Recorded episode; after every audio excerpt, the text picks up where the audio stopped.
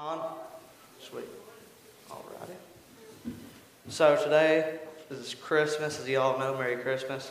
And it's today that many people think is about the gifts, about Santa Claus, about all these other things, but it's really about one person, that's Jesus Christ, who came and died for us with 33 perfect years, and died that we might be saved and might go to heaven with him and his Father. And so today I'll be uh, preaching, the message is the greatest gift ever given. And my first point will be starting in 2 Thessalonians 3 and uh, verse 1. Finally, brethren, pray for us that the word of the Lord may free, free course and be glorified even as it, as it is with you. And that we may be delivered from unreasonable and wicked men, for all men have not faith. But the Lord is faithful, faithful, who shall establish you and keep you, keep you from evil. So my first point is the gift came to protect us. And so that word establish is just the older way of saying establish, which is to make a firm or a stable foundation, stable foundation. And, you know, a lot of people look to the world to protect us, look at the stuff in the world to protect us, look at all these things, whether it be drugs, whether it be alcohol, whether it be pornography. They always look to that stuff to protect us, to give us that safety, that feeling of safety, and the feel that we might be, be safe. But the truth is, that stuff will not protect you. And, you know, in this world as evil as it, as it is today, with sin everywhere you look, whether it be in the locker rooms, whether it be at the schools, whether it be just outside the walls of the church, even in the church, you can see sin. This church, any, any church, even though it's a hospital for the broken, it's a hospital to Christians, there's still sin in a church, and you can still find sin in a church.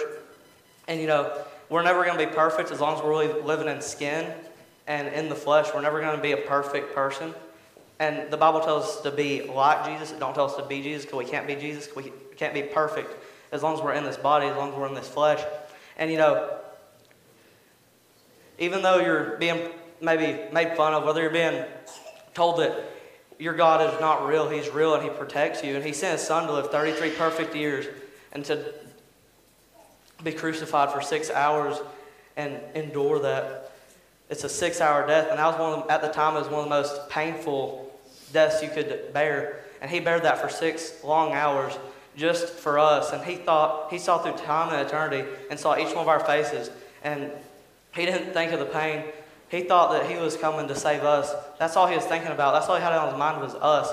And everyone that has lived, everyone that will live, all the babies that are being born at this minute right now, he's thinking of those babies just as much as he thinks of us. He loves those babies just as much as he loves a crackhead on the street, just as much as he loves a drunk out in the world, because he loves everyone equally, whether they're a sinful person, whether they've killed people, or whether they've done maybe a lie. Like a little kid, for say, like a 10 year old, that they know what, they've come to the age of accountability, but you know, they know that lying's wrong. They know, and all they've done is lied. Well, Jesus loves them and will protect them just as much as He protects people out in the world. And everyone comes to a point where, you know, you can be saved once you hit that age of accountability. I believe that babies, like such as aborted babies, will be in heaven because once you reach that, before you reach that age of accountability, you don't really know what's wrong. It's like I don't think a baby will go to hell just for you know, maybe he hit hit an animal, hit you, bit you. I'm sure a lot of parents have felt that baby's biting you. They ain't gonna go to hell just because they bit you, just because because they don't know that's wrong. Once you reach that age of accountability, they know it's wrong, and He loves everyone equally, and He protects all of us equally. And whenever you know you're being attacked from this side and that side, and from behind you, and from above you, just keep on that straight and narrow way and know that there's someone that loves you and that's protecting you, whether you feel unloved, whether you feel like there's no one that cares about you, whether you're ready to throw in the towel and be done and just say, I'm done. And be like Elijah. He showed, he called fire down from heaven he still ran in the wilderness and wanted to commit suicide. Whenever you're feeling that way, know that there's someone that loves you, that protects you. And today's the day to celebrate him. And his name's Jesus, and he was sent by his Father God from heaven down to live 33 years just to die for me and just die for you, just die for everyone that's not here today, whether they go to this church or not. He died for each and every one of us. He protects us. And, you know, something I like hearing, you know, a lot of people think that the Lord won't put more on us than we can bear. But the truth is, He'll put more on you than you can bear, but He'll never put more on you that, than what he can bear. And, you know, you'll never be thrown away. You'll never be, whether you feel like God's right next to you or whether you feel like he's a thousand miles away, he's always over you. He'll never let, you know, he'll never just leave you. He'll never forsake you. He's always there. He's closer than a brother. He's closer than a father or mother. He's your closest person to you. Even though you can't see him, whether either, even though he's not visible to the human eye, he loves you and he's there protecting you every step of your journey until from the day you're born to the day you die. He's with you through that whole time, whether you feel it or not. And so, my second point is not only will the, the gift came to protect us, but the gift also came to guide us, and we will be in. This will be in Psalm 32, Psalm 32 and verse 8. I will instruct thee and teach thee in the way which thou shalt go. I will guide thee with mine eye. Be, not, be not as a horse, as the horse, or as the mule, which hath no understanding, whose mouth must be held in with bit and bridle, lest they come near unto thee. And my first point, the gift came to not only protect us, but the gift also came to guide us. You know, in this world, there's a lot of journeys that you go on, and you know, a lot of people want to look forward to the what their overall goal is, what they want to get in the end, but a lot of your blessings you'll find in that journey. If you just focus on that journey, you stay on that journey that God's provided for you, and that He sent Son to be able to watch over you as you go on that journey and protect you on that journey. You'll find a lot of your blessings come out of the journey and not out of the thing you get out of it or out of the goal of that journey.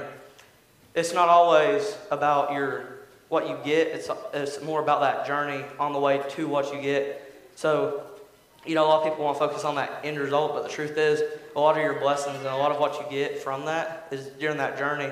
And if you focus on that journey more than you focus on the end, that end result, whatever you get as a as a result of that journey, will be a lot sweeter and a lot better than if you hadn't, you know, really focused on it. And you know, whether it be a job, and for like kids, whether it be what decision you make in school, or after you graduate, what decision you make for that next job or your college you're going to, you know, there's two places you'll find that, and that's not only the word, but in the prayer. God will give you the answer. You know, whether it takes a year to find that answer, or years to find that answer, whether it takes, you know, a day to find that answer, He'll give you that answer in His time because His time, sometimes we don't think it is, but His timing for everything He's given us and He will give us is a lot better than our timing. Whether we think we need it now or we need it later, He'll give it to you whenever it's His timing because his timing is a lot better, and in the end, you always find that his timing is always a lot better and ends out a lot better than if it had been on your timing. And you know, whether it be getting a spouse in marriage, whether it be a job or a house or where you live or what school you go to, what college you go to, you uh, need God to guide you there. You don't. A lot of people want to go on their own understanding of that college or what they know about that person. But God, I believe, has somewhere for you to go, has a person for you to marry, has a person for you to date, has a school for you to go to, has a place where He, it's in His will for you to go and live. And you know, a lot of people think it's their choice, but in the end, it's your choice. But I'd rather have God's will be done than my will be done because His will is a lot better, a lot sweeter than my will and His will is going to take me a lot further, make me a lot happier than if I choose where I'm going. Whether it be in marriage, whether it be in where you live. Where God wants you is always going to be better for you than where you want to be, whether you think it is or not in the now. You'll see if you follow His will, you'll see in the future that it ended up a lot better for you than if you'd went that other direction. There's always two places you go. It's either God's way or your way. And a lot of people want to follow their way whenever God's way It'll lead them to a lot more. And, you know, a lot of people want to focus, want that promotion, want that next step. But the truth is, God opens doors that no man can shut, and God shuts doors no man can open. And if it's not in His will for you to get it, then you might still get it. But I'd be focused on what He wants you to do instead of what you want to do, what He wants you to get instead of what you want to get. Whether you think it's going to end out better for you or you think it's going to end out worse for you you know, pray and read the Bible, all your answers you'll find is in this GPS, not the world's GPS. Everything you find will be in prayer and talking to the Heavenly Father instead of listening to what your heart wants to do. Your heart's not always right. I've had a hard time understanding that. Because some, some of my decisions, you know, is what I want to do. I found out that, you know, in the end, they weren't as good as if I, you know, listened to God and what He wanted me to do. And, you know, a lot of people, they, you know, they just want to choose what they want to do or what the world tells them to do. You know, sometimes your friends ain't the best people to listen to. You know, sometimes your friends ain't who you need to be listening to, and a lot of times, younger kids especially, even adults, want to listen to their friend on what they should do because whether the money is better or whether they're in a better position in life, you know, everything in life, I believe that family and time is a lot more important than money. And, you know, a lot of people put money and what they want to do and that their path instead of God's path and their family and what's best for, you know, not only what God wants you to do, but, you know, your family. And you need that family time to be able to grow in Christ. And, you know, a lot of parents don't maybe read the Bible with their kids, or they don't, you know, put as much concentration on their kids. But parents need to start, you know, put more pressure on their kids to read the Bible and put more pressure on them to be in church than put pressure on them to be a better athlete and do better in school. And school and being an athlete, doing all this extracurricular stuff, and school is very important. But in, in school is not going to get you to heaven. Your job is not going to get you to heaven. The people around you. My great grandpa is a preacher and been preaching for 64 years, and he ain't going to get me to heaven. It's my relationship with Christ and the fact that I'm born again Christian and child of God. And, you know, we're running out of time because God, God, after Jesus died on the cross, that was, he finished what he came here to do, but he's always, he's coming back someday. And I don't know, it could be in the next five minutes. He could come back right as soon as we walk out the door. There, he don't have a time. Not even that. It says in the Bible, not even the angels know. Not even Jesus knows whenever he's coming back. Only the Father. And, you know, Jesus sitting at the right hand of the Father. And one day, God's going to I don't know if he taps them. I don't know. You know, a lot of churches separate because they think he's going to come back on a white horse. He might come back on a white mule. Like, he might come back on a, who knows what he's going to, you know, a lot of people in churches split because of that, but the truth is, he's coming back, whether it's in a Cadillac or on a horse, it does not matter. He's coming back someday. And I believe that we're running out of time because, you know, it says that in the end, it's going to be the days of Noah. And if you look around, it's getting that way because his days were marked by you know, a lot of uh, lot pornography and a lot of sin, a lot of drugs. And if you look around, that's how today is. A lot of lustfulness, and especially teenage teenagers, especially a lot of lustfulness, and you know, that's why it's really important to, in today's age to focus on God's path and to stay bound to God as close as you can, because eventually this world's gonna, you know, it's gonna burn up and there's not to be no, you know, there's not to be no earth. There's not to be friends that are to be at the judgment seat with you that's to be able to look and say, well, God, he was a good person. He's my best friend. You know, your friends are not going to get you to heaven. Your parents are not going to get you to heaven. What's going to get you to heaven is that personal relationship with Christ and going in His will, not yours. And your good works when I get to heaven. I believe whenever we get to the judgment seat, there's going to be a lot of people that's you know, well, God, I was a, even preachers, I was a preacher. I followed your path. I did this thing, that thing. I was a good steward. I was nice to people. I gave out money and donated money. But in the end, that stuff's not going to get you to heaven. And those people are going to hear the words, Depart from me, for I never knew you, either work iniquity, if they were not saved. What's going to get you to heaven is being saved and being born again. And so not only will did the gift come to protect us and guide us, but the gift also came to save us. And so we look over to look over to John 14, verses 1 through 6. Let not your heart be troubled. Do ye believe in God? Believe also in me. In my Father's house are many mansions. If it were not so, I would have told you. I go to prepare a place for you. And if I go to pre- prepare a place for you, I will come again and receive you unto myself, that where I am, there ye may be also. And whither I go, ye, whither I go, ye know, and the way ye know. Thomas saith unto him, Lord, we know not whither thou goest, and how can we know the way? Jesus saith unto them, I'm the way, the truth, and the life. The life. No man cometh unto the Father but by me. There's one way to heaven, that's Christ, and having a personal relationship to Him.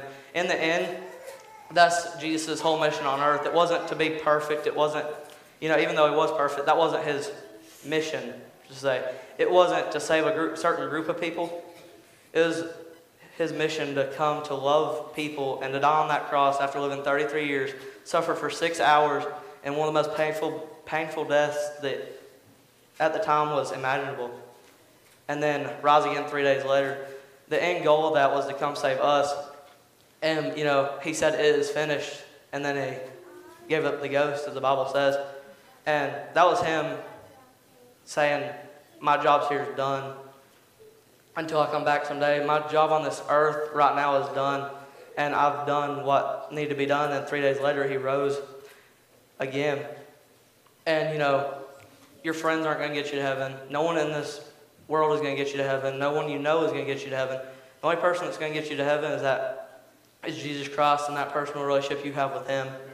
And it doesn't matter who you know. It doesn't matter what you know. In the end, the only thing that's going to get you to heaven. Your parents can't get you to heaven.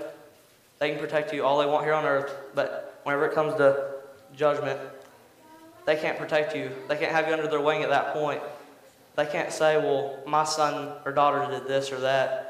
It's Jesus uh, either going to see your name in the book of life or he's not. And if he doesn't, you're going to hear the words, Depart from me, for I never knew you, ye that work iniquity. And those are the, other than, I believe, lost, that's probably the worst word most scary word in the dictionary, and maybe not the meaning that you're lost from something, but the meaning that your soul is lost and that you will not get to heaven in the state you're in right now. Other than that, I believe the scariest words are those words, Depart from me, for I never knew you, ye that work iniquity. Because at that point, you have no second chances. You have no other way to get to heaven. And at that point, you're going to be thrown into the lake of fire for eternity. And, you know, that's why I came to share today. And today's a great day for gifts and Santa. But let, us not forget the true meaning of Christmas. That's celebrate Christ and His life here on earth, just so that we might be saved. Us that are, you know, we're not perfect, but He still died for us. He didn't die for a certain group, He died for everybody. And whether you've been a great person in your life or whether you've been a bad person, no one is perfect. And you don't have to hide your imperfections because Jesus knows your imperfections and He'll forgive you. And you know, the only way you get to heaven is that personal relationship, and you can have that today for in here. You may be lost.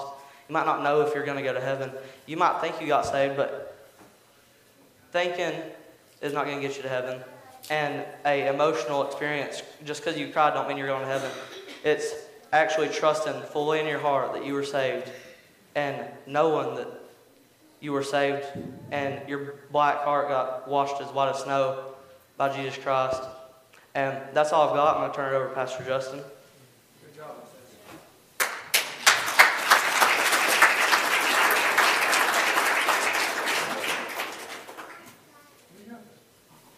Was you in the same case as me? Oh, he already dresses better than I do. Thank you again, Isaiah. Please give him one. It's a big day to get to to get up in front. I'm grateful for your faithfulness and grateful for you being willing to serve us in that way. I want to lead us now. If you can open up your Bibles one more time. And uh, a special time of prayer before the choir comes up, before we sing, and before we close. Um, if you can turn to Numbers chapter 6.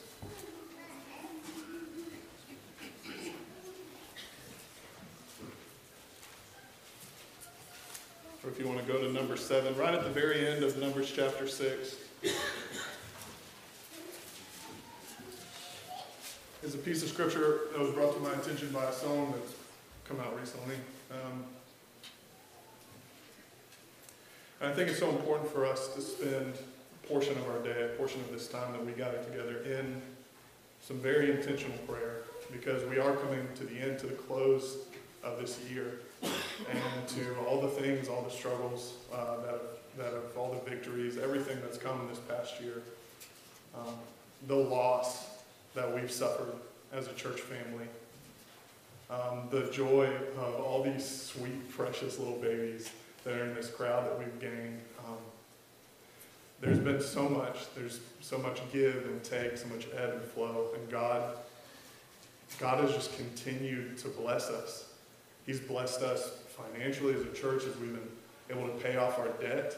Um, he's blessed us as a people within the church. I've seen so many of you grow in your faith, grow in your knowledge of God's word, grow in your faithfulness to following it from there. I've seen so many of you serve and witness and survive all the things that life has thrown at you over the past year, over the past few months. And throughout all of that, throughout all of our ups and downs, throughout all the things that we have uh, weathered, whether it's my long sermons or your health issues or all the various things, like God has blessed us over and over and over again. Amen. And so if we look here in Numbers chapter 6, right at the end of the passage, this comes very shortly after God instructed Moses on how to have somebody consecrate themselves, to set themselves apart, to become holy. They were to give up abstaining from certain things, even from cutting their hair, doing, doing all these things, going through this long process of just setting themselves apart to be holy in the eyes of God, to serve with this Nazarite vow. And then here he comes before all the people and he says this The Lord spoke to Moses, commanded from God, from the mouth of the Father.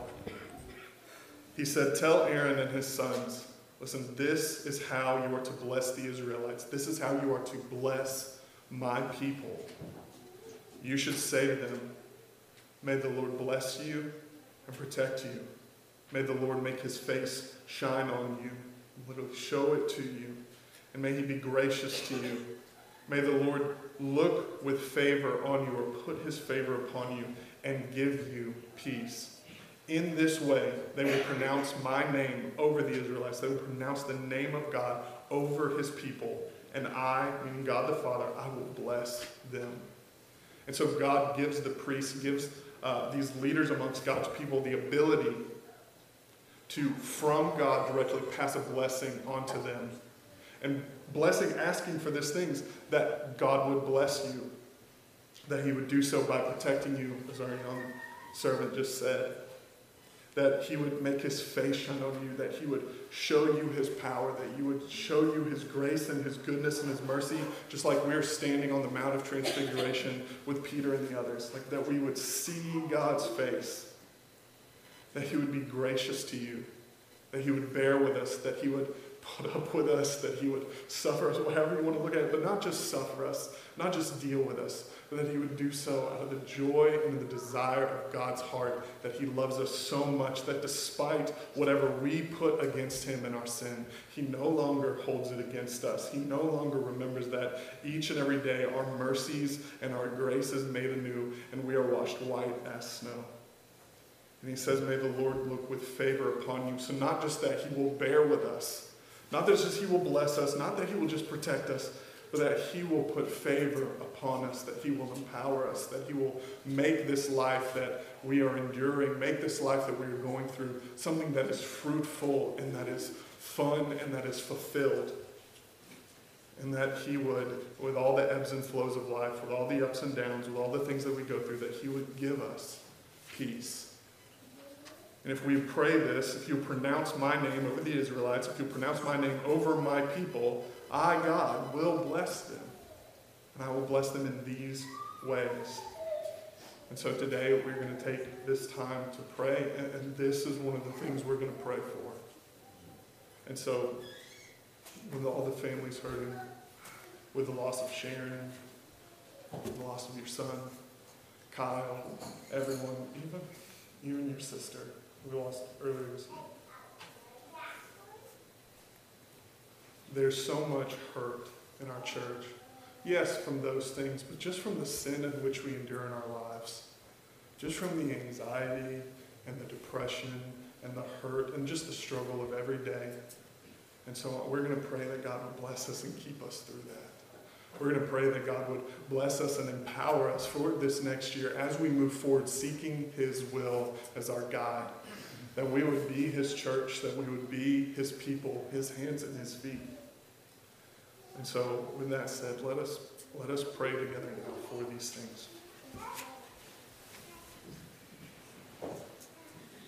Father God, we're so grateful. Um, God, just grateful that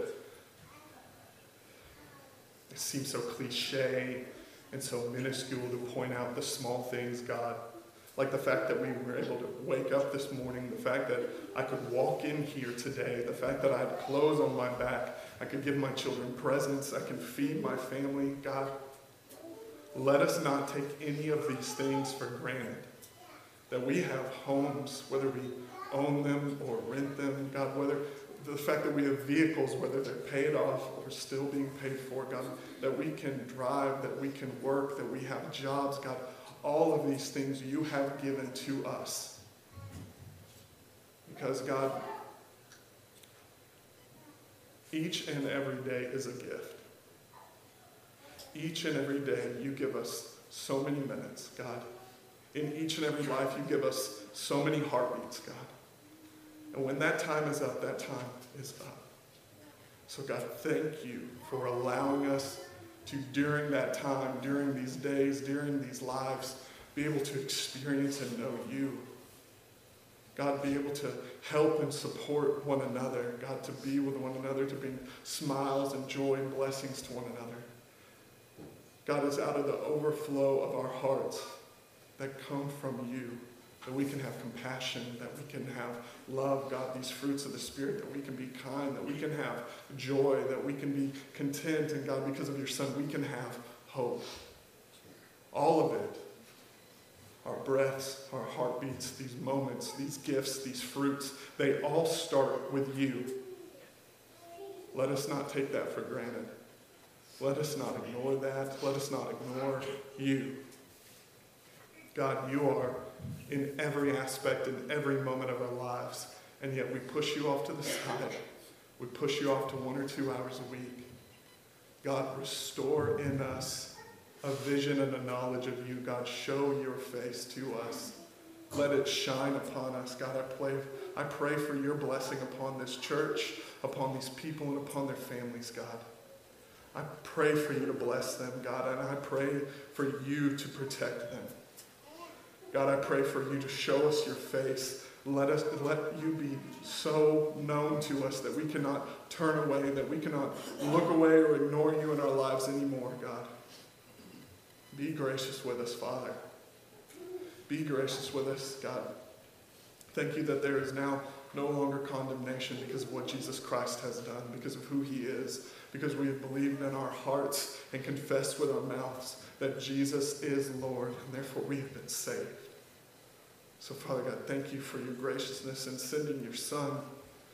Thank you for your graciousness in sending a high priest who lived as one of us, who came in the form of a babe. God, through a young man to the man that he became before he died on the cross for us. God, thank you for Jesus. Jesus, thank you for your humility and your servitude here on this earth. Please, Jesus, help us to become more like you.